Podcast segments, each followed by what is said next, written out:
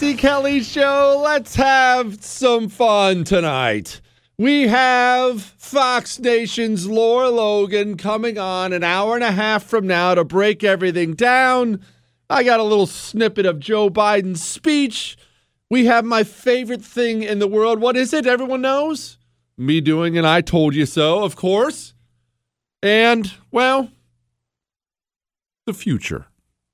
But let's set all the bad aside for a moment and talk just a little bit of history. Don't worry, this ties directly to Afghanistan and the speech Joe Biden give, just gave. In case you missed the speech he just gave, you really didn't miss much of anything. He left most of the talking to other people. People did throw in this lovely little snippet about refugees.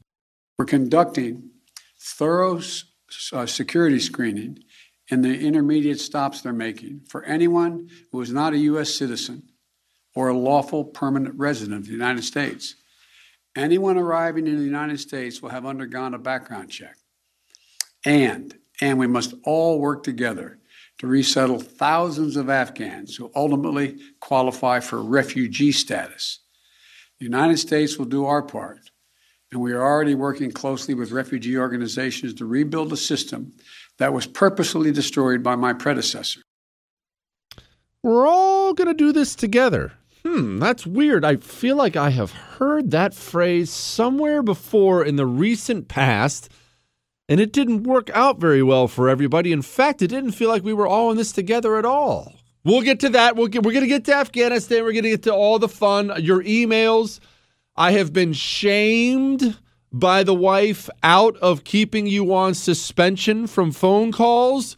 So we have officially, as I just said the words, we have unlocked the phone lines, and I will take calls even tonight, eight seven seven, three seven seven, four three seven three. But don't think because I've been shamed into unlocking the calls, the rules have changed. No small talk. Get to your point. Get to it quickly. All right, set all that aside. The Soviet Union, the communist Soviet Union, when they went from being Russia led by a czar to the communist Soviet Union. Obviously, probably not, probably not something that brings up great thoughts and memories in your head. After all, it is a disgusting, despicable, murderous regime run by various communists who murdered fifty, seventy, pick your number, in the millions of people, not just in the Soviet Union, around the world. Okay, let's let's set all that stuff aside. We're going to set emotion aside for a moment. We're just going to talk very, very briefly about a little bit of history. As you know, Soviet Union was around a while. Russian Revolution was about nineteen seventeen. They had a civil war a couple years later. We don't need to nerd out on the details. And let's just say pff, fifty years? Is that fair? fifty years before the official collapse? seventy years? Whatever you want to call it. Look, the, the people people ha- actually have arguments about the collapse of the Soviet Union. It was late eighties. That's when the Soviet Union really went down. Why did the Soviet Union go down, though? What, what were the what, what were the final little nudges off the cliff? Because a bunch of things contributed to the fall of the Soviet Union. A bunch of things did. But really, there were a couple major things at the end that contributed to the Soviet Union's collapse. What were the two major things? Again, it officially dissolved in ninety-one, but what were the two major things that happened right before that? Chernobyl and Afghanistan. Why? What happened there? They said that the, Gorbachev has openly said multiple times Chernobyl and Afghanistan, they were what contributed the most to bringing us down. Why? I mean, who cares? The Soviets got involved in Afghanistan. Didn't work. I mean, it really didn't work for anybody to get involved in Afghanistan except for Genghis Khan. That's just because he murdered everybody, and they left. What's the big deal? You know, I don't get it. And then Chernobyl. Okay, you had a nuclear disaster. I, I don't get it. Why did this end the Soviet Union? Well, the world hasn't changed. The world will never, ever, ever change because human beings don't, don't change. Human nature doesn't change. The world is full, full. to the brim at all times of people who will do and say whatever they can to gain power, period. There are always wolves around you. There are wolves in your t- in your city. There are wolves in your state, wolves in your country, wolves in the world. It's all a matter of scale. They are always prowling, looking for the weak to prey upon. These types of people have always been with us and will always be with us. What does this have to do with anything? Well, the way to keep the wolves at bay, strength. There's nothing else that keeps wolves at bay. There's never a gigantic meeting with the buffalo where they say, all right, there has been enough of this, this violence from you wolves. Let's sit down and we'll work something out. Okay, I understand you want to eat a few of us. Uh, look, let's come to a reasonable agreement. What if we find you some elk? We'll offer you a couple elk to eat, and we buffalo. No, no, obviously, you're laughing. It's ridiculous, right? It is ridiculous. The wolves respect one thing, strength. And as soon as the appearance of strength is gone, the wolves attack. Anybody knows all predators are like this. You've seen a million safari videos, I'm sure. Lions are the same way. They're going after the, the Cape buffalo herd. Yes, occasionally they're stuck going after the big one, but what's the one they really want? They want the old one who sprained a sprained an ankle a little ways back and he's straggling behind the herd. They want the new baby buffalo. The mom kind of lost him in the shuffle, and there he is looking weak and pathetic. All they know, all they respect is strength. When you're a gigantic global superpower, like the United States of America, like the Soviet Union was, you can afford a lot of things. You can take a lot of body blows economically, so on and so forth. When you walk into a place like Afghanistan and you walk out with your tail between your legs, the world begins to look around and at least start to wonder, wait a minute, what if, what if the big bully isn't that tough? I'll tell you what, I don't think he's that tough. I think maybe, maybe we should try to fight him. As soon as that, as soon as that thought begins to sprinkle in the minds of the other wolves, you're already dead. And Chernobyl really, really finished them off because, again, because it was a communist system, the system's entirely based on violence, corruption, and lies. You must always lie at all times. The propaganda is endless because communism is such a failure. It is always known, to their credit, they've always known, okay, it's a horrific failure. It's going to be really bad. We have to lie at all times. Well, then Chernobyl happens, and you're churning radiation out there. And now you're naked before the whole world. Now you're laid naked before the whole world. This country is so inept, they can't even manage to contain nuclear power, which is actually absurdly safe. It's absurdly safe. It's just, people think it's dangerous because the stupid Soviets screwed the thing up. That is what brought down the Soviet Union. Now, this may be a little bit heavy, but it is true. And I think it's important everybody hears this tonight.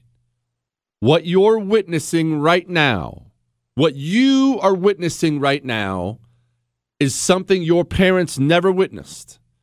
It's something your grandparents never imagined. It's something their parents never even thought was humanly possible. And that's all understandable because until it happens, you don't think it's possible. I'll be frank with you, five, ten years ago, I didn't think this was possible, at least not this quickly. What am I talking about? What what what's, what's not possible? What are we about to witness? I'll tell you in just a second. But first and foremost, your personal safety means everything. Because what does any of this matter unless you're personally safe? Here's a true story.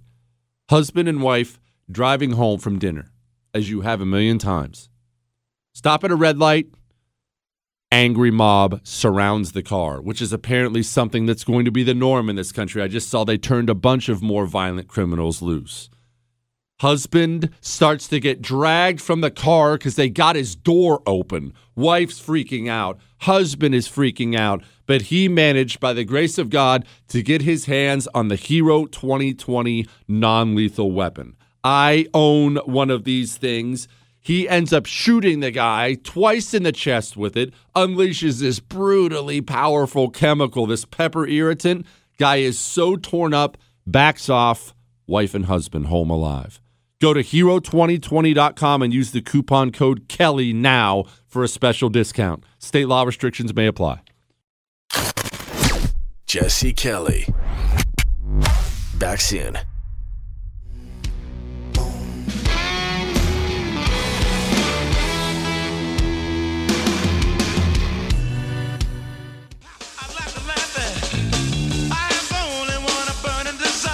It is the Jesse Kelly Show, and it's going to be a good night. It's going to be a good night. No, no, no, I don't have good news for you at the exact moment. It's still going to be a good night. Maybe not for new guy Michael. You see, right before the show began, I, because I prioritize important things in life, ordered us pizza and chicken wings and chips and queso. And yes, here in Texas, there are restaurants where you can get all three. I ordered this big gob of good food. We sit down, we eat. I leave to do some important show prep, meaning I took a quick nap. I come back. New guy Michael's eating a freaking bag of carrots and olives in the studio. So we got problems. We got problems. Look, we all have problems in life. But what was I saying? What are we seeing? What are you about to witness? Something your parents didn't see, something your grandparents didn't see, something their parents couldn't have even imagined. You are right in the middle of it, the beginning of the beginning.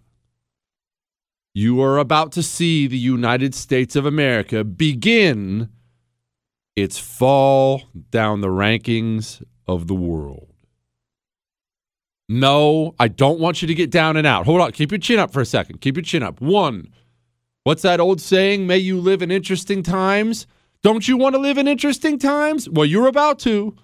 The next ten, twenty, thirty years are going to look nothing like the last ten, twenty, thirty years here. All right, that, that, that, you can say that's bad. It's at least cool. I mean, you're going to see some cool stuff and, and terrible stuff. That's the way it goes. That's one. Two, don't get down. This happens to everybody. You at least had a moment on top. Let me ask you something. Let me ask you something. Have you ever looked at a band and thought to yourself, it'd be cool to play in a band. It'd be cool to be in a rock band, wouldn't it? It'd be cool to be in a band. Every person on the planet has had that thought. You've been to a concert, seen one on T V, and even if it's a brief thought, you thought, oh, man, that'd be cool. That'd be really cool. Well, you realize there are all kinds of one-hit wonders out there. Bands who had one song and everything else was total crap, but they had one song that was just awesome, and it was number one. And for a brief, brief, brief moment in time, they got to experience everything that came with being a rock star. Wouldn't you rather be them than the garage band who plays a couple bars on Friday every other month? What I'm trying to say is, yeah, I'm going to go over all the whys. We're about to tumble down the rankings here in just a minute, but keep your chin up. You do know what it was like to be on top. Most countries, ninety-nine point nine percent of people who ever lived will never know that. They will never know that. It's not the norm to be number one. Rarely do you get to be number one in the world. You have been number one in the world and number one for one hundred years. If you argue as I do, it was post-World War One where we took over top dog spot. That's generally what people think. World War One or somewhere between World War One and World War Two. Okay, you had a century. That's pretty cool. If you consider a generation to be twenty years, that's five generations of Americans grew up as number one, baby. First to the moon. Best military in the world. Look at our economy. Yeah, I'm about to hit, hit us with some hard truths here, but that's pretty cool. That's really cool. Very cool. But now, let's deal with the task at hand. We are officially laid naked before the world. This Afghanistan stuff has brought it out. No, this is not really specifically about Afghanistan. All Afghanistan did was reveal what we are. I said the same thing about coronavirus. Those two things, they didn't cause some horrible devi- or, uh, demise. They didn't cause divisions in our society. They didn't cause these things. They revealed these things. Coronavirus revealed we are soft. All we needed was, go home, you might die. And we went scurrying home like sheep and handed the power over to the monsters. Afghanistan doesn't prove something, uh, not not in and of itself. Afghanistan doesn't, oh, man, Afghanistan beat us. Oh, no, they didn't. We were beaten long before then. Just nobody knew about it. Nobody knew about it. I've been warning you for how many years about the rot taking place inside your cultural institutions. And what else, what else have I been saying for how many years? That you'll never, you'll never see it until you see it in front of the world. You don't know. You can't possibly see. You're not in the meeting rooms. You're not in the training camps. You're not in all these things. You can't possibly know until you and the world find out together. And now the world has found out we are soft. And this is the beginning of the beginning. We are the superpower who lacks will. We are the superpower who lacked the desire to do what was necessary to maintain standards and maintain being a superpower. What happened? Well, here's what happened. Let's not go over the Afghan pullout by Joe Biden. We all know what happened there. We've covered it ad nauseum. You don't need me to beat you over the face with that. What are the most recent developments? Well, the most recent development, this one's a little long. This is a Taliban spokesman, so you'll have to forgive his English. It's a little rough, but listen as hard as you can. He's giving us a date, August thirty-first, America. Hey, America, finger in our face, August thirty-first. Be out or else. Mister Shaheen, just some clarity. thirty-first of August, that's the deadline. That's when you want the United States to leave. And, and if they don't, there will be consequences. The political leadership will decide what those cons- consequences are. Is that what you're saying? Yes, we're saying uh, that uh, the foreign uh, military withdrawal should be complete uh, until uh, thirty-first August. If they did not, uh, didn't abide by their commitment, then we are awaiting the decision of our leadership. Well, you heard it. That's not me. That's the Taliban themselves. Hey, you said August thirty-first. Don't wait and see what's going to happen. Now, let's pause again. Let's pause because we're doing a historical show tonight. We have to understand the times in which we live. What do you think the Romans would have done if a Gallic tribe, a powerful Gallic tribe, but a Gallic tribe stormed into the consul's office? Hey, consul, it's me, the chief from Gaul. You have five or six Roman legions here. They're in my area. You have ten days to get them out or else. What do you think Rome would have done? Oh, oh, okay, Mister Mister Gaul, I'm sorry. We're going to get them out of there. Of course not. You're laughing right now. Of course not. The number one superpower, top dog, he says, let me tell you something. If you harm a single hair on the head of a single American citizen, I will have your head chopped off publicly on T V and maybe your family too. Get out of my office and never speak to me that way again. That's how top dog talks. Our people? Well, this is how Americans talk. This is how Americans talk. They say sorry. They say, yes, sir, Mister Taliban. You just heard the president of the United States of America. Okay, we're we're we're gonna leave. We're we're getting uh we're we're we're, we're gonna leave. That's how we talk now. I'm not done. Hang on.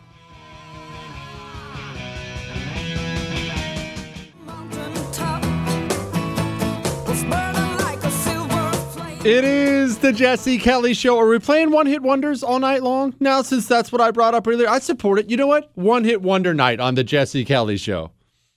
Look, here's what happened. The Taliban gave us an August thirty-first deadline. The President of the United States, Joe Biden, there's the headline, decides to keep the August thirty-first deadline to withdraw from Afghan- Afghanistan as evacuations accelerate. He also sent in C I A Director William Burns is his name. C I A Director William Burns flew into Kabul and met with the Taliban leadership. What happened there? Are you, are you trying to work out what's happening there? Well, here's what happened. We obviously screwed up the whole withdrawal, didn't keep any leverage, didn't keep our people there until we could get all the civilians out. After it was discovered we screwed it up, we scrambled and tried to unscrew it, which is generally not a great thing to do because you, you end up screwing that up too. So the Biden administration, because they're, again, remember, these people all share the same three things. You know the three things by now. No love of country, no love of country, oftentimes hatred of country, but no love of America. That's why they're not necessarily concerned about the American civilians there at all. They're worried about the political fallout from the American civilians there at all. So no love of country, no real, real world experience. They they grew up in academia and upper middle class. These people don't know what the real world is like. They think the world has changed. And three, they think they should rule over you. Well, the Biden administration now is simply faced with, in its mind, a political crisis. They don't know what to do. So they're going to avoid what they're worried about, which is a Black Hawk Down situation of American troops getting slaughtered. And they're already, as you hear the sound of my voice, the United States military has already begun the process of removing itself from Afghanistan. Should take them about seventy-two hours in case you're curious, and then then they're gone. So that's, let me see. I went to community college. That's Tuesday, Wednesday, Thursday. Probably by the time your head hits the pillow Thursday night, there'll be a C U seventeen taking off from Afghanistan with the last of America's military personnel on it. And thousands and thousands and thousands of American civilians watching that plane take off in horror as they're stuck behind enemy lines. They're going to. The, the supposed number one superpower in the world is not only going to embarrass itself on the world stage by arming the people we've fought for twenty years, we are going to leave American civilians behind. Do you still think I'm kidding about us not being number one anymore, or this being the beginning of the beginning of that? It's not about Afghanistan. And to be honest, it's not even about the civilians who are there. It's not about the military. On a macro level, we are laid bare before the world. The world, they're all watching. Why do you think China, Russia, and Iran are joining together as we speak to do naval drills? They're all watching. The wolves have been watching. And that old lion who's been terrorizing everyone on the prairie for so, so long, he's starting to walk with a limp. He doesn't. Man, does he look a little skinny to you? I don't know. I don't know if he was what he used to be. And you see the second the old lion on the safari starts to walk with the limp, young lions are going to start testing the old lion. Because now they smell blood. Because everyone wants to be the head of the pride, don't they? Now we're in free fall.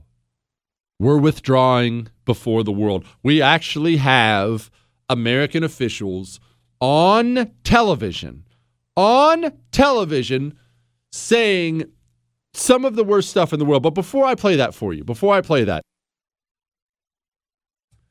I want you to remember what I told you. Remember what I told you last night? I came on here last night because I could tell the language they were using. Jen Psaki was getting up to the microphone and she was saying things like, well, I mean, everybody who wants to leave will be able to leave, which is an outright lie. They can't even get to the airport. They're still telling people not to come to the airport. Everyone who wants to leave can leave. And what did I say? What was my prediction last night? Here was me. Specific. Write this down, Chris. We're going to leave our people there. I think they're setting it up so they can leave our people there. so they can fly a bunch out, fly a bunch of refugees out, call it a win for the American people, and still yank our military out. That's what I think's coming. I think they're going to leave our people there. And here, break this down, Chris. This was Kirby, and this was Kirby from today. We're trying to get as many out as we can. Uh, and so if we can exceed what what our previous expectations were, and we have over the last couple of days, that's a good thing, and we're going to continue to drive at that. Is the intention to get every American out who wants to leave, plus as many S I V holders or applicants, or is it to get out all Americans plus as many Afghans out as possible by the August thirty-first? As many Americans who want to leave that we can get as fast as possible. As many of our S I V uh, applicants who we can get to the airport and get them out as fast as possible. They're not even doing you the honor anymore of lying to you. How many? Are you going to get all of our people out? Well, as many as we can. I mean, as many as we can. They've already begun the military withdrawal. We are officially humiliated before the world. We are going to remove the United States military from the area and leave civilians behind because the Taliban gave us a deadline and we feel like we have to abide by it. Number one says, I don't have a deadline. My deadline is, I'll let you know. Go back to your cave, scumbag. If you try to harm a single American, I will crucify you and everybody you know on the mountaintop and leave your body for the crows. Go sit down and shut up. I'll let you know when American civilians are gone and you can have your dirtball country back. That's how number one talks. Number two, about to be number three, four, five, six, seven, who knows how far we'll fall. That person says things like, well, I mean, we we gave them a deadline. We don't want to we don't want to look mean. We can't I mean, we can't violate things like that. We don't want to push people around. It wouldn't be right. That's how number ten talks. That's how we talk now. That's what we've become. And if I'm being completely frank about this, and I don't think I've ever said this to you, I hope I will never say this to you again, because you know I don't like to bum anybody out. I had a moment today before I came into the studio, home with the wife, just getting some stuff done around the house. Apparently I was wearing some look on my face, and she gave me the old, what's wrong? And I said, it is nothing. Don't worry about it. And she said, no, tell me what's wrong. No, nothing. Don't worry about it. And you know that's what men do too, right? Nothing. And finally, she eventually she drops the, you know, I'm not going to leave you alone till you tell me what's wrong. And I told her, and I might as well tell you because I owe you honesty. I told her I am really genuinely saddened. I am saddened about the state of the country I love. I cannot believe that we're about to see what we're about to see. And you think I'm crazy. You may think this is some kind of one-off. Oh, Jesse, this goes away after the midterms. Uh, th- Look, understand this. Whatever you think about the legalities of the election, half the United States of America, half the country, or at least close to it, walked into the voting booth and they voted for Joe Biden. They did.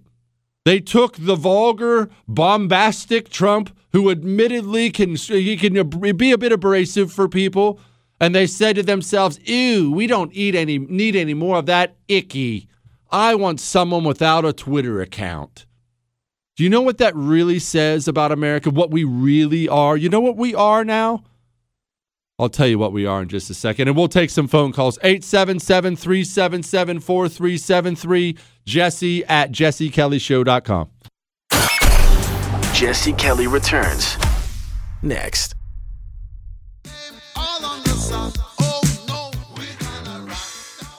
And that completion of the mission by August thirty-first depends on continued coordination with the Taliban, including continued access for evacuees to the airport. We were given a deal by the Taliban. We were given a deadline by the Taliban. And we capitulated? Does that sound like the number one country in the world? It is the Jesse Kelly Show. We got Lara Logan, who is outraged about this coming up about forty minutes from now. She's been reporting for two decades from Afghanistan. She, she's forgotten more about the place than really anyone in the Biden administration knows. She has plenty to say. Again, when I railed against coronavirus, it wasn't just railing against stupid government lockdowns. Go, go quarantine a bunch of healthy people. That's the stupidest friggin' thing I've ever heard in my life. It wasn't just that. It was the horror, the horror I felt at the time at watching Americans, and not just commies, all kinds of people on the right watching Americans bow their head and say, okay, I mean, I guess it's, I guess it's an emergency. You can have my liberty. Whatever, whatever you want, Daddy Government. Let me know when you'll give me my liberty back. Thank you. I and I remember one of the most disheartening moments of my life was watching that. What? You let mayors and governors, you close, but not you. You can stay open. Uh, you have to close. I'll send the cops. Remember when they sent the cops for the poor guy paddleboarding by himself in the ocean? They sent the boat cops out for him, marched him off the beach in handcuffs. They arrested a pastor in Florida for having church in America. In America. And I remember that moment being so revealing. And this, now the world knows. Now the world knows we're not going to protect our allies. Um, we don't fear. We don't strike fear into the hearts of our enemies. We are the old lion. We are officially now the old lion. This is the beginning of the beginning. What, what beginning is that? The beginning of America beginning to step down from being number one in the world. When I told you the next ten, twenty, thirty years are going to look nothing like the last ten, twenty, thirty, you have to understand something. You're about to see the altering of the entire order of the world. You see superpowers whenever there is one, whatever it may be. The Mongols, Ottomans, Persians, Romans, it doesn't matter. It doesn't matter. Whenever there's a big dog out there, the world tends to kind of revolve around that big dog. He's the sun. Everything else just rotates around him. When the United States of America, when number one begins to freefall, begins to go down, it's not like Pluto going down. Who even cares that Pluto's there? It's the sun. The world has to revolve around something. They're going to revolve around something else. You're going to see other superpowers rise and fall. You're going to see bad, very, very, very bad men take advantage of this situation. You're going to see Europe in deep, deep trouble in the coming years because a lot of people do not realize we've foot the bill. I'm probably close on this number. It's been a few years since I looked. For about ninety percent of Europe's defense, it's us. What does Europe do? An entire continent, all that history, all those people. What does an entire continent do when the guy who is handling ninety percent of security says, hmm, hey, Europe, sorry, we are actually having a bit of trouble over here. The check's not coming this month. It's not coming next month either. In fact, that base of ours, those missiles of ours, uh, I mean, you can have them or scrap them, whatever, but we're not going to be manning them anymore. Anyway, best of luck. When number one goes down, it alters the world. When Rome finally went down, I mean, Rome's the greatest empire of all time, right? So they're always the best one to use. When Rome finally went down, Rome didn't just change Rome. It altered the world. In fact, it's one of the only times I can think of in world history, it actually set back human history. It set back technology. Societies came hundreds of years after the Romans and looked at the stuff Romans had built and thought, oh my gosh, how did they do that? You and I don't know that world. We only know technology and science and everything going straight up. It hasn't always been that way. It altered the world when Rome went down. You're about to see the world get altered again because, because we're obsessed with nice. Again, I'll take some phone calls, eight seven seven, three seven seven, four three seven three, Jesse at jesse kelly show dot com. We're obsessed with nice. Half the United States of America, whatever you think about the election, half walked into a voting booth and said, no, I don't want the bombastic jerk who calls people names. No, I would actually rather have the half-functional old man. Why? He makes me feel better. He makes me feel better. He's so nice. He, he's, look, you can pick your coach. You're on the football team, basketball team, you can pick your coach. And on the right-hand side, you can have the coach who's going to cuss too much. He dips tobacco and spits it on the floor during practice. And at the end of every practice, if you've even stepped slightly out of line, he makes you go run suicides until you vomit all over the floor. Or you can pick the coach who hands out cupcakes in the beginning, and you sure you shoot around a little bit. But then at the end of practice, hey, guys, let's all go out for pizza as a team. I love you. We're one big family. And America walked into the voting booth because we're soft now, and we picked Cupcake Guy. It wouldn't even occur to us to pick Mean Guy. In fact, not only is this country so obsessed with being nice now, They'll, they'll choose the nice, pathetic guy and brag about it. We'll brag about it. No, I'm not.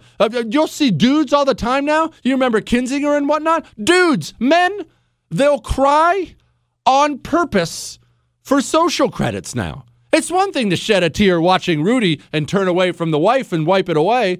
Dudes will, oh, I'm so sad. Look at how broken I am. Dudes will brag about being soft now. It's become a badge of honor. Because we got rich, fat, and bored. eight seven seven, three seven seven, four three seven three. I'll take some calls next. Hang- That's the way it seems.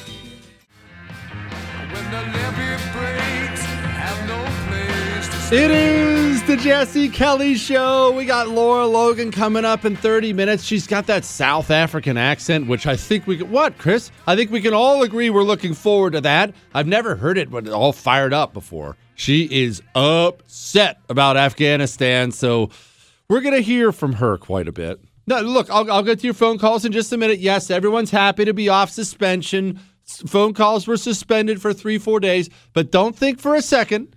eight seven seven, three seven seven, four three seven three. Don't think the rules have changed. Just because the wife shamed me into opening the phone lines back up. Get in, get to your point. No, hi, how are you? I love you. No small talk. The United States of America is listening. Look, we got too soft. We got too soft. Look at this story. More than two hundred released from Guantanamo. More than two hundred prisoners have returned to terrorism. Let me clarify something really quickly. There is pretty much one issue I've been wishy-washy on forever, and I remain wishy-washy on, and that's the death penalty.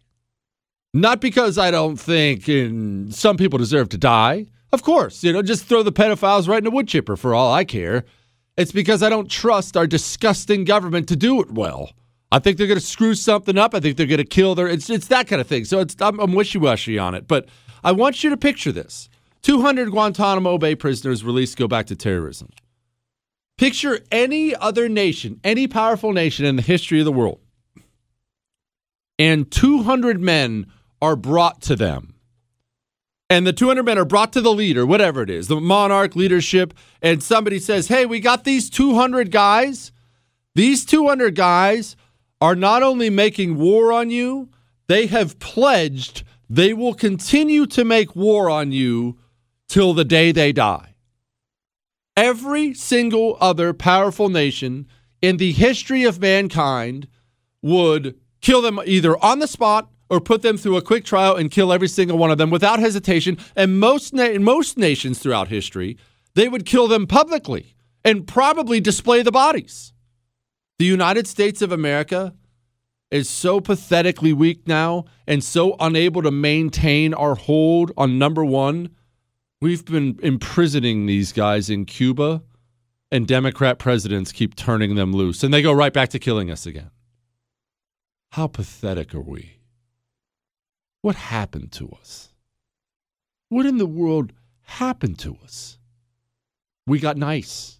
We're obsessed with nice now. It's all we want to be. Oh, look how nice I was. I was so nice. Oh, he's super nice. Can we get a nice president? I don't like anybody mean in there. I want somebody who makes me feel good. Nobody wants the coach to make them run suicides anymore. Nobody does. Nobody does. It's pathetic. All right. I know I'm fired up tonight. Look, look, I'll tell you, it's rare when I have a moment when I'm actually down, right? Because I just take everything with a grain of salt. But I had a moment today. I had a moment when I was really, really genuinely just saddened. I never get saddened. I'm a sociopath. Sociopaths don't get saddened. All right. Uh, fresh off suspension, we are going to the phones. Be ready. Get to the point. The hook comes quick. Travis in Denver, go. Uh, the Senate has the constitutional authority to declare war on the Taliban, and I think they should do it. Um, this would give the vice president and the cabinet cover so that they could invoke the twenty-fifth amendment, remove Biden from the presidency. It would also send a uh, strong message to the Secretary of Defense, the Joint Chiefs, about the will of the American people. Not a bad phone call, not a bad point at all. Yes, I hung up because we were done with that, but not a bad phone call. But allow me to just clarify this.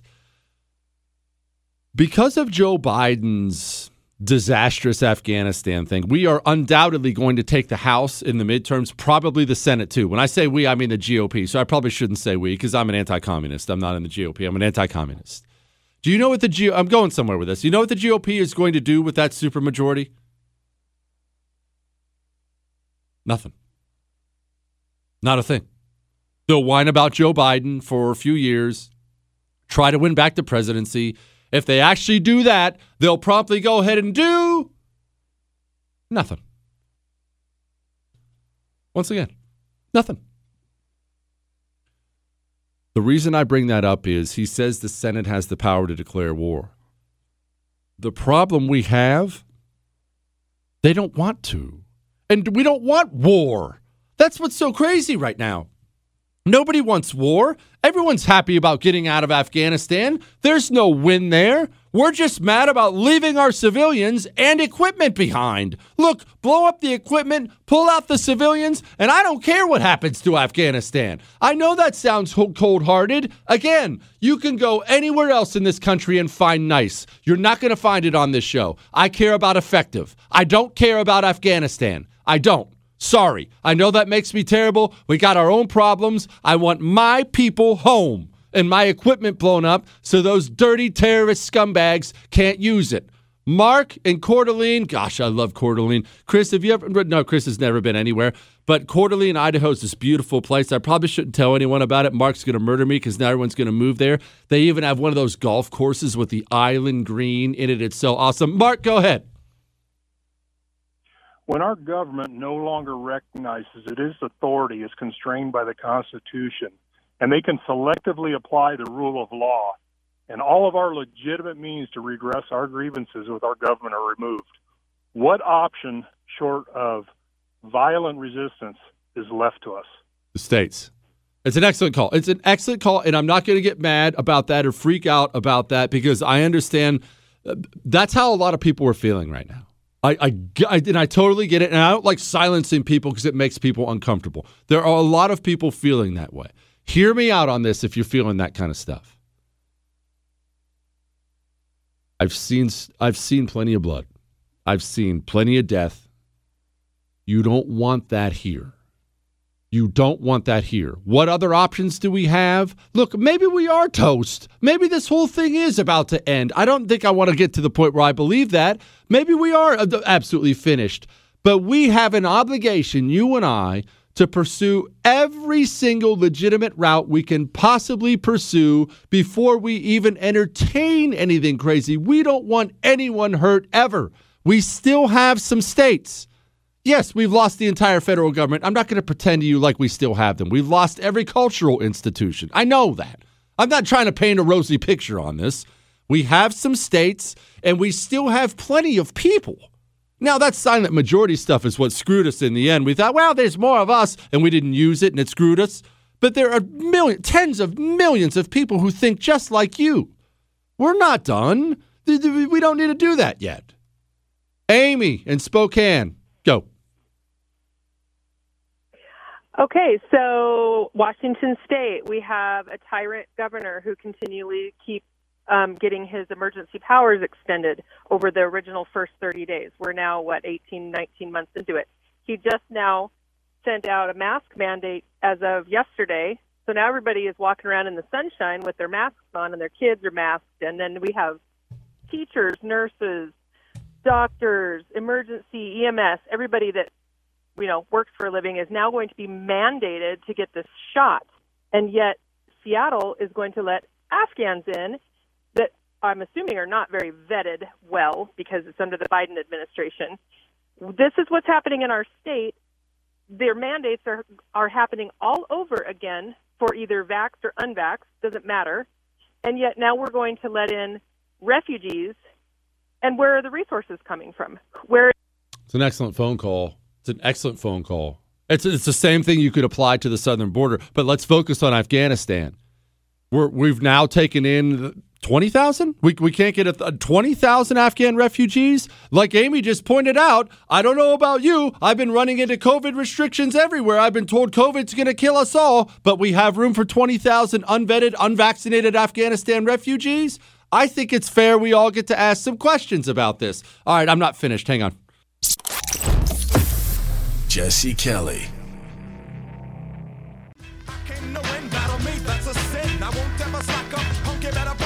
It is the Jesse Kelly Show. Lara Logan with Fox Nation. About ten minutes from now to drop Afghanistan knowledge bombs on us, since we're not dropping any other bombs over there. Chris said, we're doing one hit wonder night for the music, and Chris said House of Pain, he doesn't know anything else. Does it count if one of the singers moved on to have a couple good jams? Because I believe, I believe the lead singer of House of Pain moved on to sing for Everlast, and Everlast had that song, What It's Like. What It's Like is a good song. Chris, would you do me a favor and find out if there's some kind of clean version of What It's Like out there? Because I don't, I know, I understand we can't play it as is, Chris. It's a family show. Is there a cleaner version? We'll get back to this in just a second. Did you hear? Look, I'll get to your calls in just a second. There are a couple wild ones out there. But look, how soft are we? How soft have we become? Politicians in the United States of America are now routinely speaking to you like this. Human beings do well when they have carrot and stick. So a mandate helps people to realize it's time. F D A final approval on Pfizer. I'm I'm sorry? Did the mayor of the most important city in the world just just threaten us with a stick? Look, you can have a carrot or you can have the stick.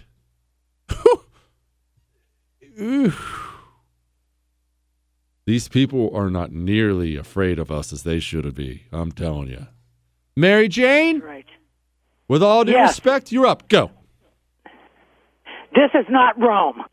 I don't live in Italy. I live in the United States of America. And this is not what we're going to do. We're not abandoning our people over there. And I'll tell you what, I live out in the what you call the hinterland. Yes, ma'am. I mean, we're the middle part of this state. And the, I know people that have been to Afghanistan, and they would go back there and get these people out.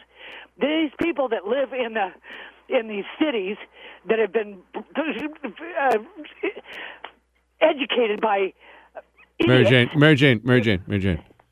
What'd you have for dinner tonight? Yes. What'd you have for dinner tonight? I had uh, uh, beef tips and noodles. Oh, whoa, whoa, whoa, whoa, whoa, whoa, whoa, whoa. How did you prepare the beef tips? I bought them. You bought You bought I'm the store-bought seasoned ones? I have a wonderful deli. Okay, okay, now, that's listen. fair. That's fair. Now, noodles. Hold on, noodles. What are we doing with the noodles? What kind of noodles? Is this really important? Oh, uh, yes, it is. It is important. Yes, Please, it, Jesus. It is. Mary Jane, yes. we're going to be okay. fine. We're going to be All fine. Right. Calm down. Okay. Now tell me about the noodles. Oh, they were really good. I bet they were. Did you salt and pepper them? No. All right. All right. I got to watch my sodium, too. Mary Jane, keep your chin up. You hear me? Moving on. Adam, go. Yes. Uh, hey, Jesse, what's going on? I, I just, um, I just uh, getting to listen to you. Sorry, don't don't get mad if I do anything out of order here. Or anything. Go ahead, brother. I heard your story. Go. Just tell it, please. All right. Uh, my daughter got diagnosed with thyroid cancer held up uh, a week and a half ago, and um, it's supposed to take about you know, fifteen minutes for the test to find out what kind of cancer it is. Apparently, they told me, but uh, we're waiting on six days now. And when I found out why, it's because uh, Hartford Hospital is affiliated with the Children's Hospital here in Connecticut, and they're in such a backlog because of the um, the white buses bringing um, immigrants to here and getting COVID done. I, I don't really get this. Why they get prioritized now? So they can manufacture a number. That's the way I assume, but it's quite upsetting to me because, you know, like I was a Marine like you were, you know, and, I, and the Afghanistan thing is upsetting, but everything, this is this is broken, kind of. Adam, I don't know. Adam. I don't know if anybody can speak on that or. Adam, first thing, email my show, please, with some details. Jesse at jesse kelly show dot com. Email me some details. What's the name of your baby girl so the whole country can pray for her, please? Just first name's uh, fine. Kay- uh, Kaylee, Kaylee, Kaylee. I'm sorry? Sorry, Kaylee. Kaylee? Kaylee. Okay. All right. We look. Hey, we're all going to join together. We're going to pray for Kaylee tonight. You em, you email me some details about you, okay? And we'll see if we can figure something out, okay? Hey, I, I, I don't really need anything now. I just want to let people know what's going on. Like, this is appalling that the, the testing is happening like this. And real sick people can't get tested. It is. It's disgusting. And I've heard these stories. Keep your chin up, my brother. All right, Semper Fi. All right. I got some pictures too of the white buses, by the way. So send them to us. It is what it is, Justin, man. All right? Be good, brother. Be safe. All right. That's where we're at. That's where we're at. Look, you heard the lady from, from Washington. She has COVID restrictions all over the place. I mean, the, the, look, the coronavirus stuff, these people, again, remember this. It may not be this way where you live. It may be this way where you live. I don't know. The the, the, the show's everywhere now. The, this is the governor. This is the governor of Oregon. Remember this. At a time when we're having a massive influx of refugees, untested, unvaccinated, a massive influx of illegal immigrants from the southern border, untested, unvaccinated. This is the Oregon governor speaking to American citizens.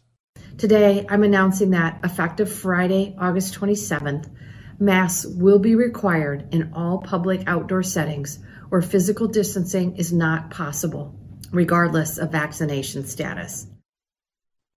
Regardless of vaccination status, you are now required to wear a mask outdoors. What has happened to us that we lay down for these things? What has happened to us that people repeatedly now in the public square feel completely comfortable saying things like this? Colleges, university, the military, organizations that employ a lot of people, some of the big corporations are going to say, if you want to work for us in person, you've got to be there and get vaccinated. And I think that's a good thing. I know I respect people's freedom, but when you're talking about a public health crisis, I respect people's freedom. But what's that old saying, Chris? Nothing matters except for what takes place after the but. You don't respect people's freedom. You respect people's freedom as long as they're doing and saying the things you want them to do. That's not called freedom. That's called despotism. That's called tyranny. That's called communism. Whatever word you want to put on it. Stop saying you respect freedom. And stop listening to these people. And stop abiding by this insanity. We must disobey. The time has come to disobey. They're not getting sick of coronavirus. Remember, you're sick of coronavirus. You're sick of restrictions. You're sick of masks on your kids and, and treating unvaccinated people like a leper. You're, you're sick of all this stuff. They're still having the time of their lives. Coronavirus has been the greatest thing that happened to the system in this country. All the people in power, all of them, the corporations, Democrats, Republicans, all every government agency, coronavirus has been a huge boondoggle for them. They're having the time of their lives. They're not going to slow down, and they're certainly not going to stress about a few thousand American citizens in Afghanistan we're getting ready to leave behind in seventy-two hours. All right, Lara Logan with Fox Nation is coming on. She's coming on in about two or three minutes.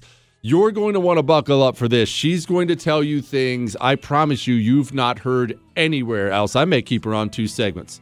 Lara Logan, next. Hang on.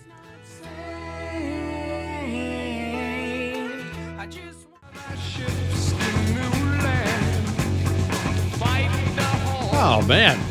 Lara Logan bringing the heat with her music, the Immigrant Song. I appreciate it.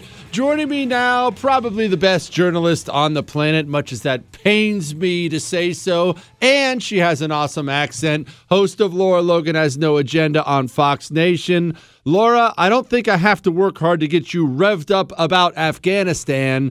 What isn't anyone else saying that you know? Because I've read what you've been writing. You, you appear to know a lot.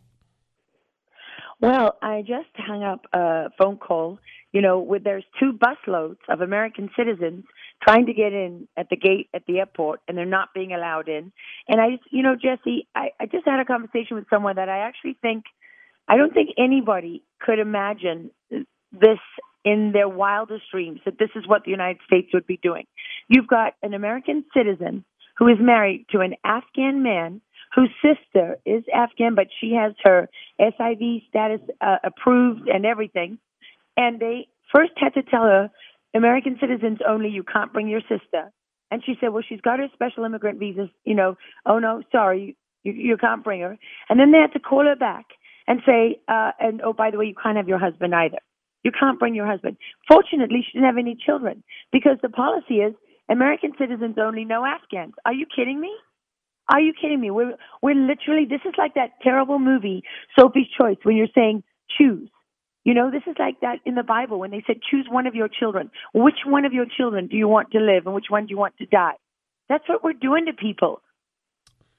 What what are the people, what are our allies saying on the ground? I, all I know, all I hear are headlines. All I read are headlines, Laura. I know Britain does not I'll appear to be thrilled with us. What are they saying? Well, you know, I'll tell you what our most important allies are saying right now. The Afghans, they're saying they sold us for nothing. That's what they said. They sold us for nothing. And, you know, um, there's a lot of noise out there, Jesse, mm-hmm. about, you know, the Afghans were corrupt, the army did this, the army didn't do that. I had a soldier or an interpreter that sold me out to the Taliban after four years of operations and blah, blah, blah. Uh, what I'm going to tell you is, If you if you strip away all those layers of complexity, the defining issue is extremely simple. And this is the reality. The, the United States of America never went into Afghanistan because we cared about the Afghans or nation building. Let's be honest. We went in because this is a war of ideas.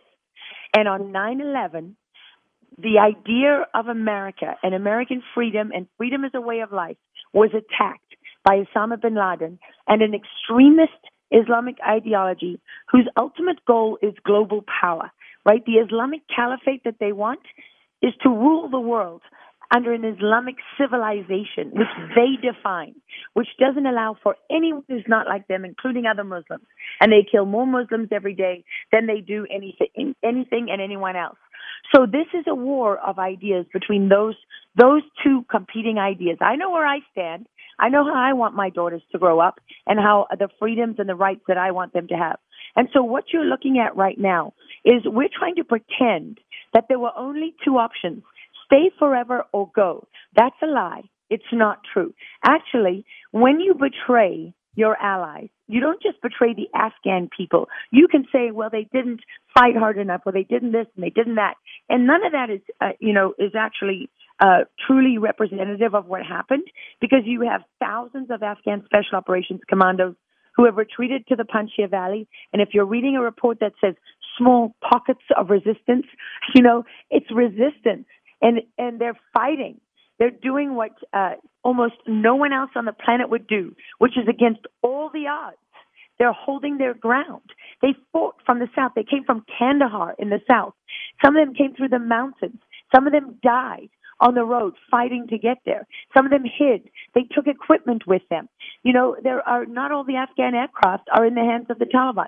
So you have people actually fighting. And what people um, don't realize is that when you hear these narratives, you are being deceived and manipulated so that they can obscure the truth. Because the truth is that our allies may not be perfect. They may not have done everything right. Sure, there's corruption. Sure, there's soldiers who surrendered. But ultimately, you either as Americans stand by your friends or you don't. And when nine eleven happened, we needed friends. We needed bases in Tajikistan and Uzbekistan from which to launch, um, you know, airstrikes and to stage forces and to bring in logistics. We also needed intelligence uh, su- uh, support. We needed, we even went to Putin. We had to go to someone who wasn't our ally, and we had to ask him to do something for us, to go above and beyond because of, the, of what happened on nine eleven. And so it's very obvious to anyone with half a brain that you need allies around the world. Well, when you betray one ally, all of your allies say, oh, wait a minute. And not just them, but all your potential allies say the same thing. So, I, you know, the British ambassador, the Brits are furious. The Brits are out there. In fact, I've had someone that I've been trying to help um, who's been almost killed twice while I've been on the phone with him for the last week. And I cannot get the, the Americans, because there are there are decent, extraordinary Americans who are doing everything they can to help. And our own government is stopping them. Our own government is blocking those gates. Our own government is ordering people, U S contractors, to stop. So what am I having to do? I'm having to turn to the British because they're willing uh, to go and do it. And so what you have here is a situation where you've you've not just betrayed every Afghan that stood by you. You've not just betrayed your Afghan allies. You have sent a message to everyone in the world with friends like us who needs enemies. So you're isolated on the world stage at the exact same moment that Um, what have you done? You have empowered your worst enemies, because the Taliban are not working alone. The Taliban are working hand in hand. They are the proxy army of Pakistan, and they are Al-Qaeda. Make no mistake, um, don't get, you know, deceived by the different names and the geographical disputes and the power struggles and the competition for control of the caliphate. That's, that's a, those are internal struggles. Right? So the difference between ISIS and Al-Qaeda and the Taliban and the Haqqani network, the differences don't really matter to us in terms of the nature of the threat that they pose and in terms of our national security. The thing that binds them together is what we're fighting, and it is the idea of the Islamic civilization that they define according to one and only one ideology, the ideology of Al-Qaeda, which was established as the ideo- ideological base. Al-Qaeda, literally translated from Arabic, means the base. That is the ideology that is the base for every single Islamic terrorist group fighting anywhere in the world, literally from Timbuktu in Mali to Abu Sayyaf in the Philippines. And the number two in the Taliban is, is Siraj Haqqani. He's the deputy leader of the Taliban. He is the Afghan Al-Qaeda. He swore bayat allegiance to Osama bin Laden, and his manifesto is the Al-Qaeda manifesto. And the, the head of Al-Qaeda, Imran Zawahiri, he swore allegiance to Mullah Omar, the Taliban. So as, you know, the acting president of Afghanistan, Amrullah Saleh, our ally, who we're ignoring while we negotiate, and well, actually negotiation is just a ridiculous word, while, while we take orders from the Taliban, um, he is actually the Afghan Al-Qaeda. These are the people, you know, you've got Amrullah Saleh and the, the Afghan Special Forces. You've got people who are standing up, who are standing by every word they've ever said, who have fought with the United States, not just for the past twenty years. Some of these people have stood by the United States through the war with the Soviets and go back even longer. And what you are doing is you are empowering not just your Al-Qaeda enemies, not just the Taliban and the Islamic terrorists, but the, the enemy states that stand with them in this fight, Pakistan, China, Qatar, Iran. And you have empowered every one of America's enemies at the exact same moment that you have said, we're not a superpower, because apparently, you know, do you know, Jesse, and you may know the answer to this, Laura, how much of our... How much of our military capability are we actually using? Laura, can you, uh, is there any way I can get you to stay through the break? We're up against a hard break here. Okay. This is Lara Logan, host of Lara Logan Has No Agenda on Fox Nation. I told you she had quite a bit to say. We will be right back with more from Laura. But first and foremost, sale of the year. You've never once heard me come on the radio and say, I've got the sale of the year for you, because I didn't, I don't, I didn't name it. MyPillow.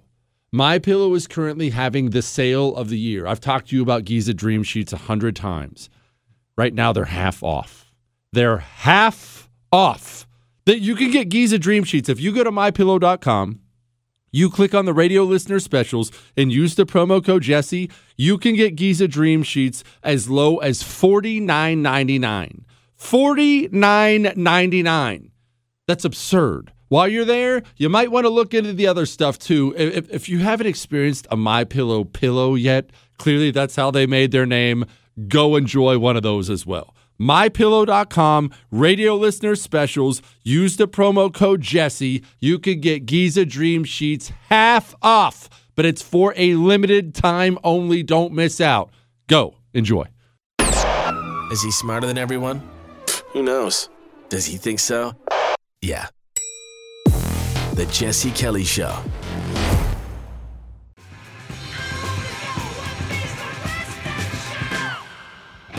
It is the Jesse Kelly Show. We have with us a rare second segment appearance with Lara Logan, host of Lara Logan Has No Agenda on Fox Nation. Lara, the people who are still in the valley still have a very capable fighting force. Paint a picture for us. How capable are they? Are they capable of taking Afghanistan back? Are they just going to stay where they are? What's that look like? People don't know this country like you know it.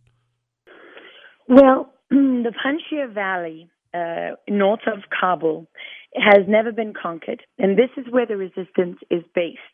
And so the terrain is, is very, um, it's conducive to um, defending and, and holding your ground. The problem with it, though, its weakness is that it is surrounded. And um, and the winter is already uh, on its way. There's snow in the mountains. Food is scarce. They need medical supplies. They need fuel.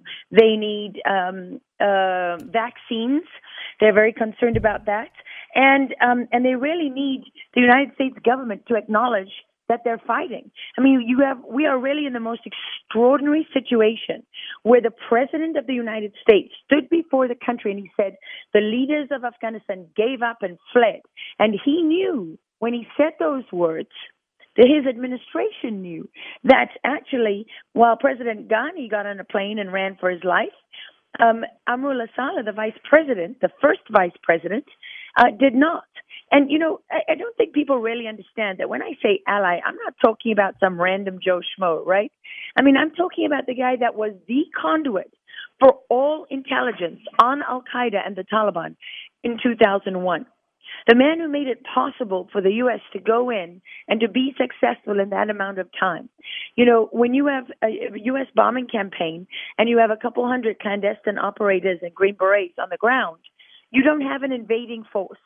You have a very powerful force multiplier, supporting force. But you need the boots on the ground. And who were they? They were Amrullah Saleh and the Northern Alliance um, and the Ahmad Shah Massoud, the very famous commander um, of the North who was assassinated by al-Qaeda two days before nine eleven. You have the very people that the Biden administration, and by the way, um, some of the same people in the Trump administration and particularly in the Obama administration, the identical people who are now around Joe Biden, whether it's, you know, Susan Rice or Ben Rhodes or, you know, Avril, um, you know, these people are exactly the same. Jake Sullivan, they are the architects of this disaster, but they began orchestrating this a long time ago. Do you remember when we went from under Bush, everything we touch in Afghanistan turns to gold? You know, it's it's better than ever. Right? Which was a distortion of the reality. But then, so we all thought, okay, great. The, you know, the new guys are coming in and they're going to be honest. Well, I don't know why we thought that. I've certainly learned my lesson. Because what they did, one of my best Afghan sources had uh, a lunch with some of the new White House folks before they took office. And he came, he called me after the lunch and he said, oh my word. And I said, what? And he said, they are going to destroy Afghanistan. And I said, what do you mean? He said, it'll be worse than any mistake the Bush administration ever made. And I said, please don't say that because you've never been wrong.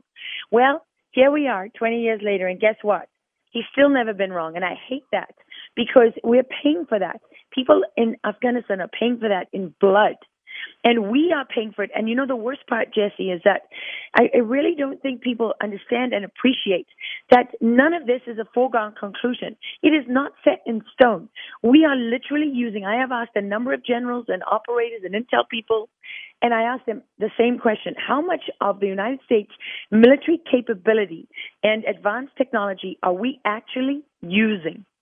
How much of our capability is not used, not applied to the task, and how much are we using? And you know what they say? Their assessment for the entire war is ten percent. Mm. ten percent. So I'm just going to say to you, there are thermal drones that can literally see through buildings. You can obliterate the Taliban. You could drop a, you know, a few J dams on the palace and get rid of their leadership. You, you want to take, you want to let the Taliban leadership dictate the terms to you. Get rid of them. If they wake up in the morning and a few key leaders are dead, they might have a different negotiating stance. And, of course, people will say, well, she's a warmonger. No, I'm not advocating for war. What I'm what I'm actually um, laying out are the different pillars. You can use diplomatic power. You can use political power. You could tell Pakistan, who are the invading force here, whose proxy army marched across the border right in front of the N S A and the C I A and all and the D I A and all the intel agencies. They watched in real time while they moved weapons into that region, while they moved fighters across there. Pakistan was flying fighters up to the north to infiltrate through Bataclan. They created supply lines. They moved logistics. You mean to tell me that we didn't know this was happening? Give me a break. Give me a break. That's like, you know, sitting down, eating your breakfast, and then someone says to you, what did you just eat? And you say, well, I must have missed that. Let me think. I mean, it's that it's that inane and ridiculous. Laura? Okay, and Laura, yeah. We are up against the break now. What do you have for dinner tonight? You know, I, I have literally not even been to the bathroom today. I am eating cheese and peanuts and cookies because I am twenty-four seven on the phone trying to help people, some of whom are being hunted by the Taliban while I'm talking to them. What kind literally. of cookies? Uh, oh, God, they're horrible. They're oatmeal raisin, but I rip out the raisins because I've never liked them. Whoa, whoa, whoa. Don't come on my show and besmirch oatmeal raisin cookies, Lara Logan. Laura, you keep yourself safe and keep your chin up. You hear me? I just want oatmeal without the raisins. Not too much to ask. Keep your chin up. Keep informing us. Thank you, Laura. Jesse, don't take it lying down. This is the time to stand up and be counted. Lara Logan, everybody, host of Lara Logan Has No Agenda on Fox Nation. I told you she was some kind of fired up. Some kind of fired up. Look, this that's where we're at. Let's get to some emails. Jesse, you've often explained the harsh retribution that individuals and localities will be subjected to if they harmed a Roman citizen so as to ensure that all future Roman citizens would be safe. We are doing the opposite, ensuring further attack on our citizens and interests by refusing to take action. And tell you what, we're going to have a little chat-chat about that. You, you want to know why I think this is the beginning of the beginning? The beginning of America's tumble down the world rankings? I'll tell you. Hang on. Ooh, my soul. Hey, yeah.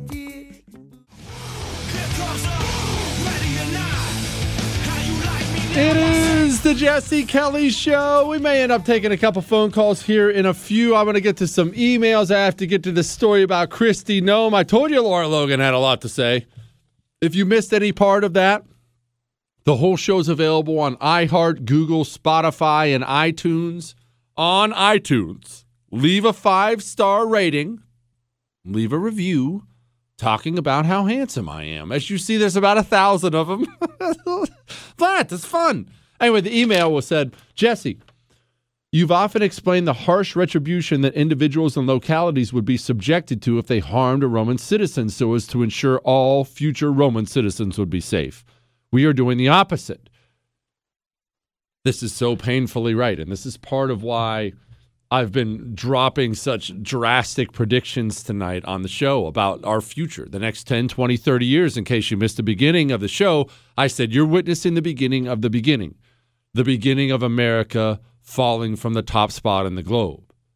Eventually, your empire will get too old, too fat, too bored, too decadent, and they're simply not the toughest guy on the block anymore. Now, inevitably, There's a there's a there's a period of time where you're not the biggest, baddest boy on the block anymore, But other people are so used to you being the biggest, baddest boy on the block anymore. Nobody challenges you, right? I mean, America's been kicking everyone around forever. We can't, we can't touch America. And then, inevitably, you get exposed in front of everybody. Once that has happened, once they've seen the God bleed, people realize he's not God anymore. People realize he's not God anymore. And then they come for him. We just told the world that the Taliban can give us an order and we'll turn around and leave and leave our civilians behind. That's not the action of the global superpower. That's the action of a weak, scared, pathetic country asking to be ripped apart by the wolves. This is what's happening in Afghanistan right now. If you don't care about a single one of our civilians there or a single Afghanistan person or anything, if you don't care about any of that, that's fine. I'm not here to judge you. What's happening in Afghanistan is gigantic for what it means for the future of the country, because this was the day the world find out, found out um, maybe America isn't all that anymore. And if the world actually believes that, if they come to believe that, that we are too weak to use our power or we don't have our power anymore, this this world is about to change, and it's going to be an ugly, dark place until another superpower rises. That's just the history of the world. That's the way it goes. I don't want you to feel down about it either. Now, I don't want you to feel happy about it. I told you earlier I feel down about it. But that's the way it goes. Let's move on. Noem, as in Kristi Noem, governor of South Dakota, won't back the G O P bill banning vaccine mandates. Quote, they can work elsewhere. As you've seen, G O P governors around the country, like Heavy D and Greg Abbott in Texas, have been banning employers from handing down these vaccine mandates. My email inbox is full of people who don't want to get the vaccine. Their employer's handing out a mandate, and every day I have, Jesse, what do I do? I need this job. Jesse, what do I do? What do I do? What do I do? So you've had G O P governors, a few, step up and say, nope, not in this state. There won't be any mandates here. Kristi Noem stepped up and said, well, they can do mandates here. Chris, just play a little bit of this video. It's four minutes long. I'm not going to play near all that. Here's her explaining it, because she's been getting rightly crushed for that position. There's been some conversation about banning businesses from mandating that employees get vaccinated.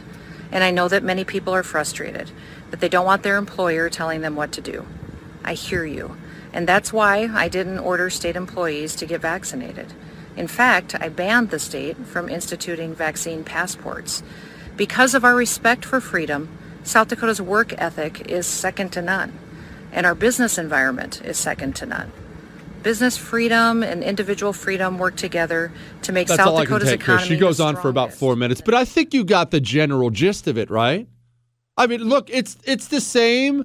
It's the same answer I've gotten from every single Republican and Libertarian in the last ten, fifteen years. The exact same answer I get. Hey, I'm currently under assault by the communists. What can you do about it? Well, freedom. It's about freedom and freedom. And I love freedom. It's just about freedom, liberty and freedom. It's about freedom. America, the land of the free.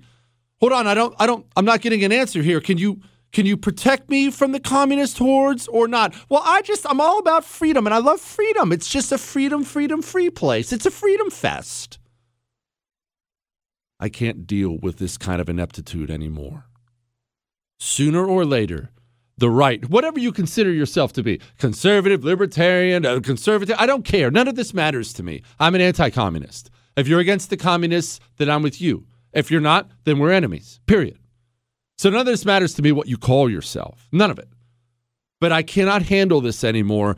Setting, put, put all your biases aside for a moment. What, because whatever you are, you're dug in at this point in time. Fine, fine. Set all this aside. I want you to think about this. How completely suicidal this is. One side, one side believes beyond the shadow of a doubt that they should take any power they get, be it a little itty bit of power or a ton of power, and they believe they should use that power in order to A, gain more of it, and B, further the goals of their cause. That's what the communists believe, without without question. When they get power, they're going to use it to get more power and further the communist cause. And they believe it all the way, and they're committed to it all the way. Unrestrained, not held back by anything. The other side, the side that supposedly opposes them, they believe they're never supposed to use power ever for any reason at all. No, that wouldn't be limited government. No, it wouldn't be freedom. It's not a freedom, freedom, freedom fest. It's not free. Uh, I don't. It's not liberty, freedom. It's not a freedom thing. Which side wins that? Set aside your biases. Set aside all that stuff. Again, not the side you're rooting for. Which side wins that? You, you're trapped inside of a castle, a big old castle. You have an enemy aggressive horde pounding on the gates, firing catapults over the walls. You, you believe without uh, without question that your castle is great. Okay, that's good. That's good. I'm glad you believe that. We all believe America's great. That's good. But you also believe it wouldn't be right for me to do anything to push the enemy back from the gates. It's not who I am. No, no, no, no, no, guys. Put those arrows away. No, we don't want to dump any hot pitch on them. That wouldn't be right. It wouldn't be Christian. That's not about freedom. We're going to have a big freedom free fest. Oh, wow, the enemy's through the gates. I wish I could have known. I can't handle this anymore. I can't handle this lame idiocy anymore. We do not have separate cultural institutions now. They all are aligned, every one of them. Even the churches have aligned with the Democrats, have aligned with the professors, have aligned with entertainment, have aligned with sports. Every single part of the culture has aligned against you. The only thing with any power we have left in this country, the only thing is the states, a few individual states. If the people in charge of those states are also going to do the, well, I can't, it's about freedom thing, then we're already finished. There are no, there's nothing else left available to us. The only shield left for what you and I believe is the states. If I'm going to have to hear freedom every time I demand government do something to protect me and my family, then it's already over. We might as well all head over to Afghanistan and go out in a blaze of glory. Because what's any of this for? God, I can't take this crap anymore. eight seven seven, three seven seven, four three seven three. I hate weak Republicans. Hang on. Missed out? Catch up. Jesse Kelly Show dot com. It is the Jesse Kelly Show. Uh, look, I, I, I'm sorry. And the thing is crazy about it is I, I'm, I consider myself to be extremely libertarian and that I want government to be eeny, beeny, eeny, teeny, tiny. You have to fight for that. You have to fight for that. You can't just wish that to be. The enemy isn't going to wake up. The communists aren't going to wake up tomorrow morning and say, oh, you know, I actually see exactly what he's talking about. Government is better when it's small. I don't even want all this power. I'm going to give it back. That's not life. That's not how life works. Kristi Noem, she won't ban employers from issuing vaccine mandates in her state. So her empl- all the employees in her state now are, are stuck at the mercy of the system, which has already been crushing them. She's going to take the one tiny bit of power we have left, which is a few states, and say, yo, you heard her in that video. It's just a freedom thing. Chris, play the first minute of that video again. If I have to hear this word one more time without people understanding freedom is not something you acquire by practicing it, I'm, it's gonna just, I'm just going to blow a gasket tonight. There's been some conversation about banning businesses from mandating that employees get vaccinated. And I know that many people are frustrated, that they don't want their employer telling them what to do. I hear you. And that's why I didn't order state employees to get vaccinated. In fact, I banned the state from instituting vaccine passports. Because of our respect for freedom, South Dakota's work ethic is second to none, and our business environment is second to none. Business freedom and individual freedom work together to make South Dakota's economy. Oh, freedom, freedom, free fest. It's all about freedom. I said it last night. I'm going to say it again until everybody on the right seems to understand this. You and I have been trained, because we're on the right, we have been trained to talk about the Constitution all the time, right? That's not in the Constitution. Article five, Section two, Article this, I heard in the tw- in the Second Amendment. You know what the Constitution is? The Constitution, you hear that? The Constitution is a piece of paper. Unless, unless there's a colonial soldier standing right behind that piece of paper, ready to shove a bayonet in someone's guts and watch him die. Freedom is not something you acquire by practicing it. It is not. If somebody is trying to take yours away from you, you must go on offense. You must make them feel pain. You must put them on their heels. Stop them. Push back. And we've done this freedom, freedom, free fest for so long, we even let them take the churches, man. And I'm sorry. It hits close to home for me. As you well know, I lost mine a year and a half ago. Saint George Floyd dies. All the country decides all the cops are racist, which is still just insane to me. I was about one of the only people in the country saying, "What? Wait, what?" So everyone just decided the, the cops were the bad guys and white people are racist in a church we dearly love. Dearly love. My wife still wants to go back. Walked in the doors that Sunday. Well, guys, we have to learn about our white privilege. Beep. Kelly's gone. Never be back again. We even let them take the churches because of this weak, pathetic crap. Well, it's about freedom. It's just, I want to be nice. Should I turn the other cheek? I should definitely turn the other cheek to the communists. Oh, wow, he's shooting me and my whole family in the back of my head. Well, at least it was freedom. At least he was free to do it. I feel like I'm in a terrible mood tonight, Chris. Am I, am I in a terrible mood tonight? I am fired up something fierce, man. Look, I meant what I said in the beginning. It's it legitimately bums me out to see us going down the world rankings. I, I'm happy I live in interesting times. I am. But it bums me out. I, I know I'm a bad person. Everyone knows I'm a bad person. I've never pretended to be otherwise. I've never I've never painted myself as some saint or something like that. But I do genuinely love my country. I would die for it. I almost did. I love the place. I can't help it. And it it sucks watching it go this way. All right. Johnny, you're a truck driver. Johnny, go. Hey there. L S D and psilocybin, things like that, are force multipliers. You can't drink, then take L S D. You need to take L S D, then drink or smoke marijuana.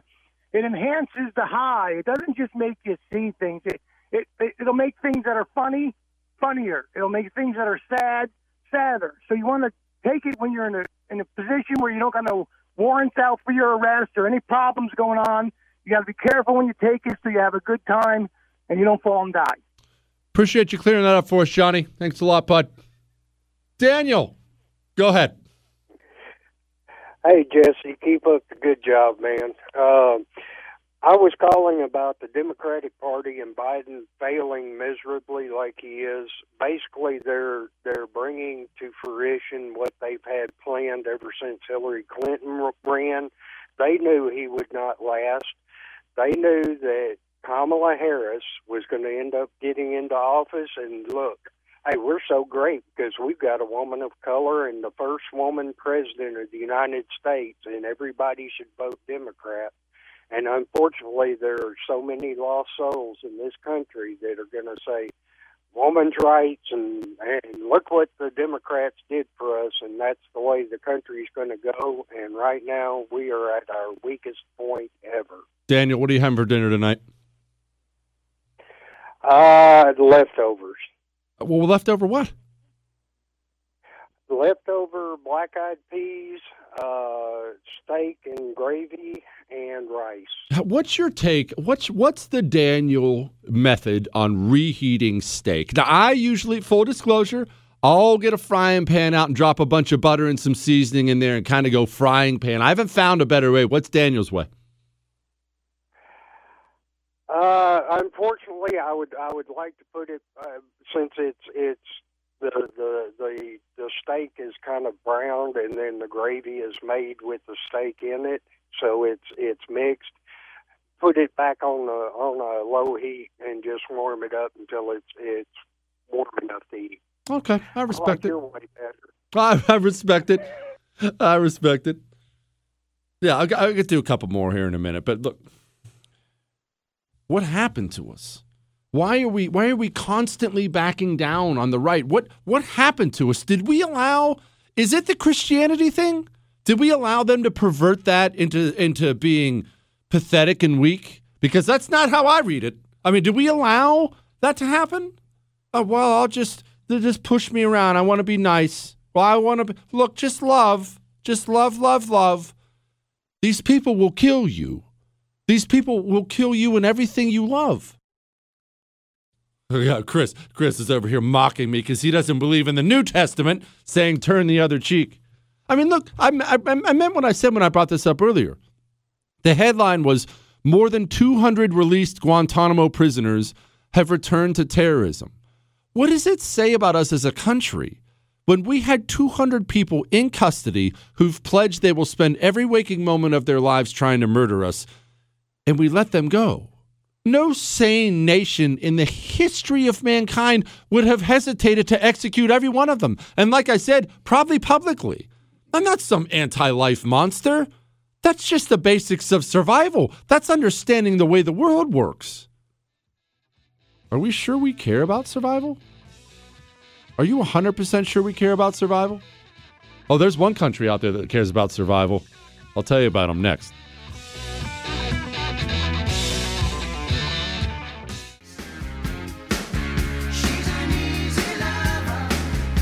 It is the Jesse Kelly Show. Oh, man, it's it's been an intense night. I almost feel a little bad. I feel a little bad because rarely, rarely am I just fired up and mad. I've been fired up and mad all night. It, it hurts me. It hurts me to see us tumble. It hurts me to see what's happening. And because I love history so much, it it's obvious to me what's happening. We had about a hundred-year stretch. And that's not that bad. And then it's not Rome, right? But I mean, who is Rome? That's not that bad in the history of the world. We had a hundred years when we were number one. That's longer than that's that's a lot more than most people will ever even sniff in their lifetime. That's not going to last that much longer. Everyone knows it now. To the steelest of shoguns, Supreme Supreme Sombrero himself. My daughter is a picky eater.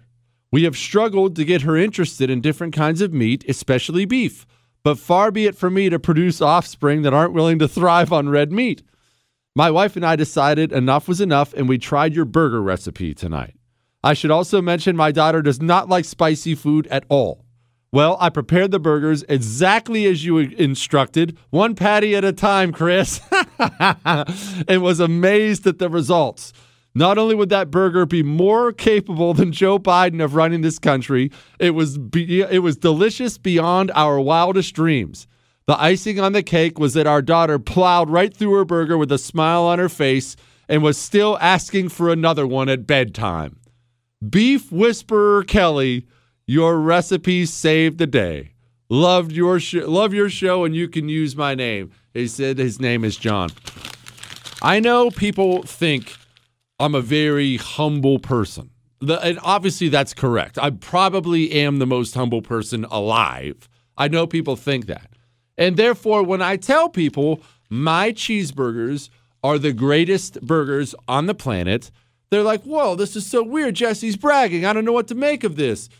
My cheeseburgers are the greatest cheeseburgers on the planet. I have walked you through how to make them a bunch on the show. I'll, I'll, look, I'll do it again in another few months as a public service. I feel like I'm going to declare this as a charitable donation on my taxes this year every time I give you my burger recipe. It should be noted, we are actually working on getting the recipe on the website with the specifics of how to do, what you should do. So I'm, I'm going to finally get to a thing where you can get it. It's on, I believe there's a video. In fact, I know there's a video of it. If you're, if you, if you want it now, there's a video of it on my Instagram page. My Instagram is at Jesse Kelly D C. It's the same as my Twitter. If you scroll down, it's just a bunch of food pictures and stupid stuff. But if you scroll down, you'll eventually see a, what looks to be a picture of me. It's a video. I did a video describing how to make the burger. So if you're anxious and you don't want to wait around, you can find me there in a ball cap and a shirt explaining to you how to make the burger. Plus, I mean, you get to look at me, too, while you listen. What, Chris? All right, I said there was a country out there. They don't seem interested in going backwards. They seem interested in being successful, protecting their people. Headline, Poland to build a fence and double the troop numbers on the Belarus border. Portland and fellow E U states Lithuania and Latvia have reported sharp increases in migrants from countries such as Iraq and Afghanistan trying to cross their borders. The E U says Belarusian President Alexander Lukashenko is waging hybrid warfare with migrants to exert pressure on the bloc. Do you remember, do you remember back when ISIS was having its heyday, of course under Barack Obama, when ISIS was tearing through the Middle East and absolutely shredding Europe with these uh, uh, terrible terrorist attacks? I mean, and the true details of most of those terrorist attacks never got out to you.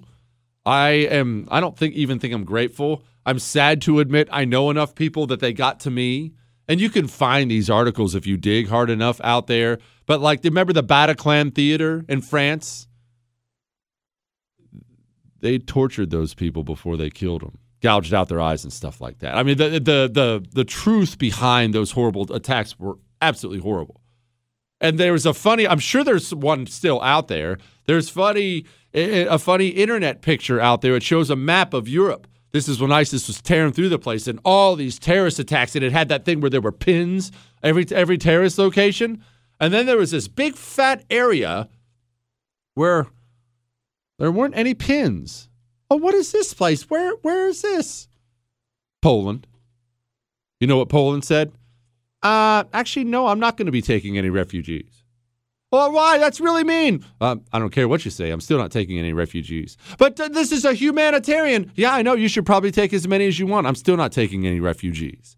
You see, once you've been spit roasted by Nazi Germany and the communist hordes like they were during World War Two, when you emerge from that filth and then you fight your way out of communism like Poland did, you have a unique appreciation for freedom and what it takes to preserve it. Maybe we need to get back to that kind of thinking here. Maybe it's time to get back to that kind of thinking here. Here's a stupid question. All the years we've engaged the Taliban in Afghanistan, the major complaint was that these subhuman dirtballs hid in caves so they couldn't be engaged by air power or land operations because, like the cockroaches they are, they hid from the eyes of the world to plan their miseries on humanity in the dark of night. Now the cockroaches are in plain sight and keeping a high profile. So wouldn't now be a good time to get, you know where he's going with this, wouldn't now be a good time to bomb them? You don't understand the situation on the ground, though. Well, not on the ground. You don't understand the situation in Washington, D C We're openly negotiating with these people as if, as if they're a, a legitimate foreign government already. We already sent in the head of the C I A to sit down with them and discuss the August thirty-first deadline. We're not at war with the Taliban anymore. We're not trying to kill the Taliban anymore. Those days are gone. The days now... The days now are just hoping we get all of our people out. And I'm not hopeful. Joaquin, you know the rules. Go. Jesse, Jesse, predators and prey, wolves and sheep. You know, sheep are vegetarians. And guess what's for dinner? It's the vegetarians. And the wolves are meat-eating carnivores. Now, we've exposed ourselves to the wolves to be sheep. And you know what? It's very symbolic because people who wear those black masks that are ergonomically designed, they make you look like freaking sheep. So we've, we've set ourselves up for this.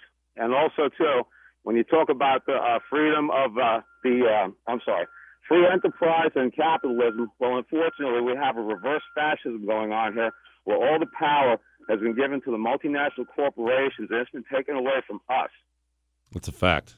It's a good phone call. No, we don't have, let's let's clear something up here. We still have one of the freer economies in the world. But don't mistake what we have right now in the United States of America for capitalism. We have cronyism here.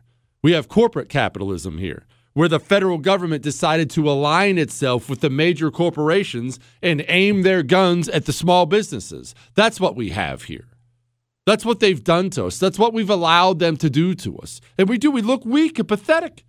We se- we sent our C I A director to sit down with the Taliban.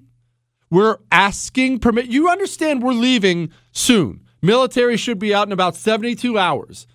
We are, after meeting with the Taliban, asking the Taliban to treat our people nicely. That's where America is now. We're looking at these people and we're saying to them, "What? I mean, do you think do you think you could do you think you could let our people out if you don't mind?" I mean, we're coordinating with them. And that completion of the mission by August thirty-first depends on continued coordination with the Taliban, including continued access for evacuees to the airport. Coordinating with the Taliban. "Please let us through, Mister Taliban.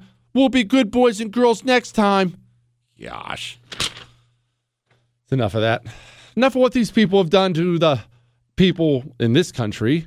Let's talk about what they've done to the dollar in this country. Did you did you see the news? I haven't even talked about it tonight on the show because I was too mad about everything else. Did you see the news?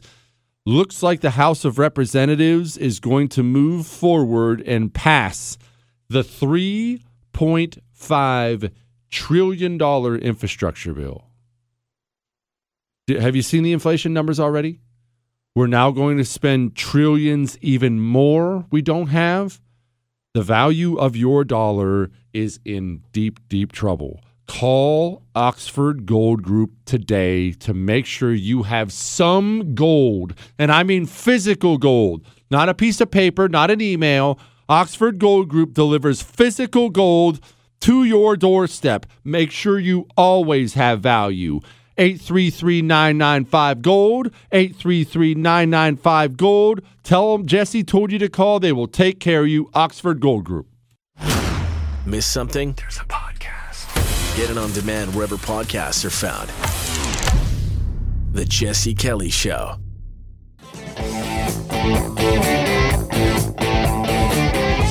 It is The Jesse Kelly Show, final segment. I mean,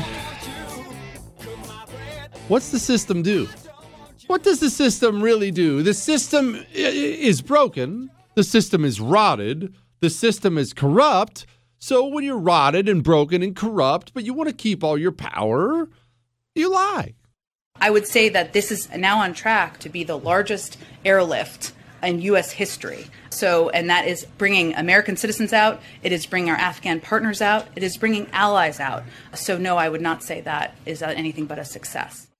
The largest airlift in history? Now, am I the only one who reads history around here? I would have swore there was one in Berlin. It was kind of an East-West Germany thing. I don't, look, I don't know. I didn't go to those fancy schools. I went to community college. I wouldn't know anything about any of that. All right.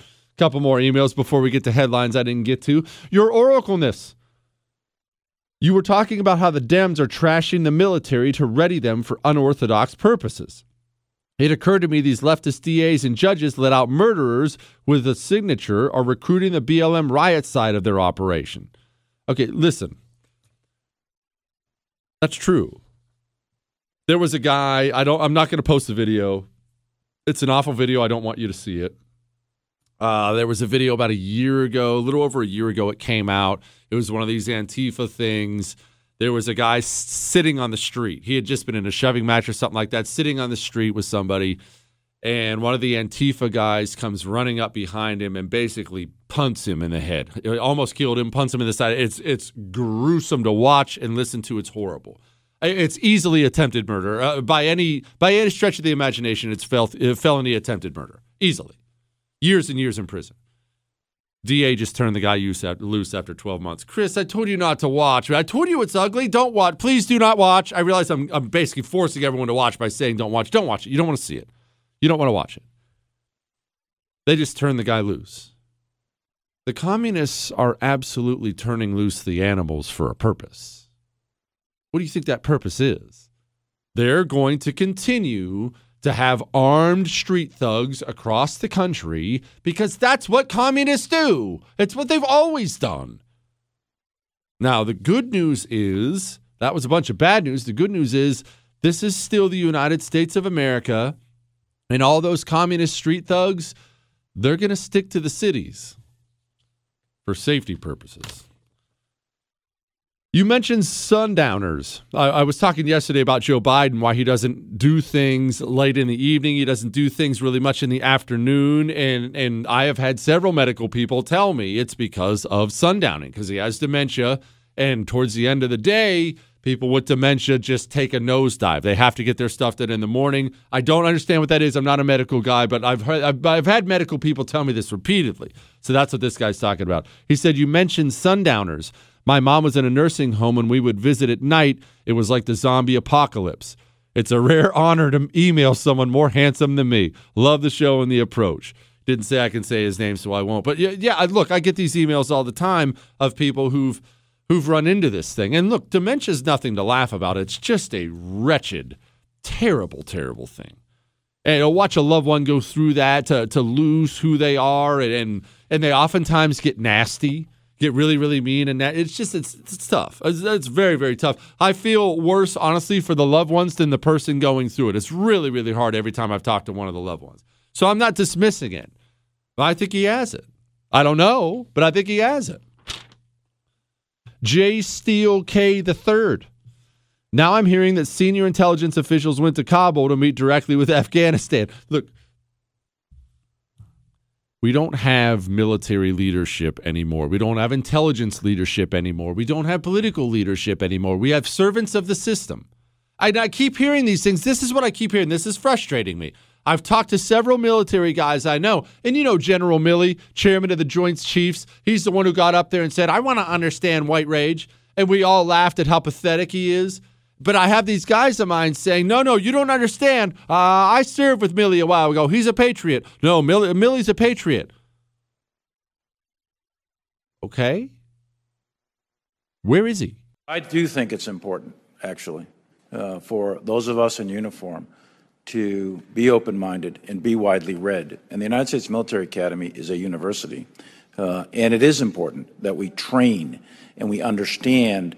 Uh, and I, I want to understand white rage, and I'm white, and I want to understand it. So what is it that caused thousands of people to assault this building and try to overturn the Constitution of the United States of America? What caused that? Okay, where's this patriot? I, I, I hear that guy whining about white rage, no one even knows what that is. I hear that guy lying through his teeth about January sixth. Even the F B I came out and said, okay, there was no coordinated central coup attempt. Even the F B I came out and say it. So if I'm constantly being told that Milley's this patriot, why so quiet? Well, Jesse, his career. Oh, give me, oh, give me a break. He's chairman of the Joint Chiefs. He's been in the military for nine thousand years. He's going to retire with a two hundred thousand dollars a year pension and probably a professional driver the rest of his life. Get serious. Where is he? I'm I'm always told about these patriots. Austin, Lloyd Austin. No, he's a patriot. Look at his resume. What a patriot he is. Um, the silence is deafening. Stop telling me that. Th- this reminds me of the people. This reminds me of all the boobs out there who keep telling me, Jesse, it's just the leadership at the, at the F B I. There are good people all through the organization. Where are they? Where are they? I'm being told this constantly. Any of them going to make an appearance? Or are they all down at NASCAR investigating the garage pull string of Bubba Wallace? Or are they all down investigating the hate crime of Juicy Smollett, who was ass- who was assaulted by two Trump supporters at two a.m. in downtown Chicago, wearing MAGA hats, of course? Stop telling me where all these patriots are. Somebody show me. Other, otherwise, I have no choice but to assume you're all just servants of the system. And now, like I said at the beginning of the show, like I said all night, now the world knows. We shall see where we go from here. And tomorrow, I give you my word, I'll be in a better mood. That's all.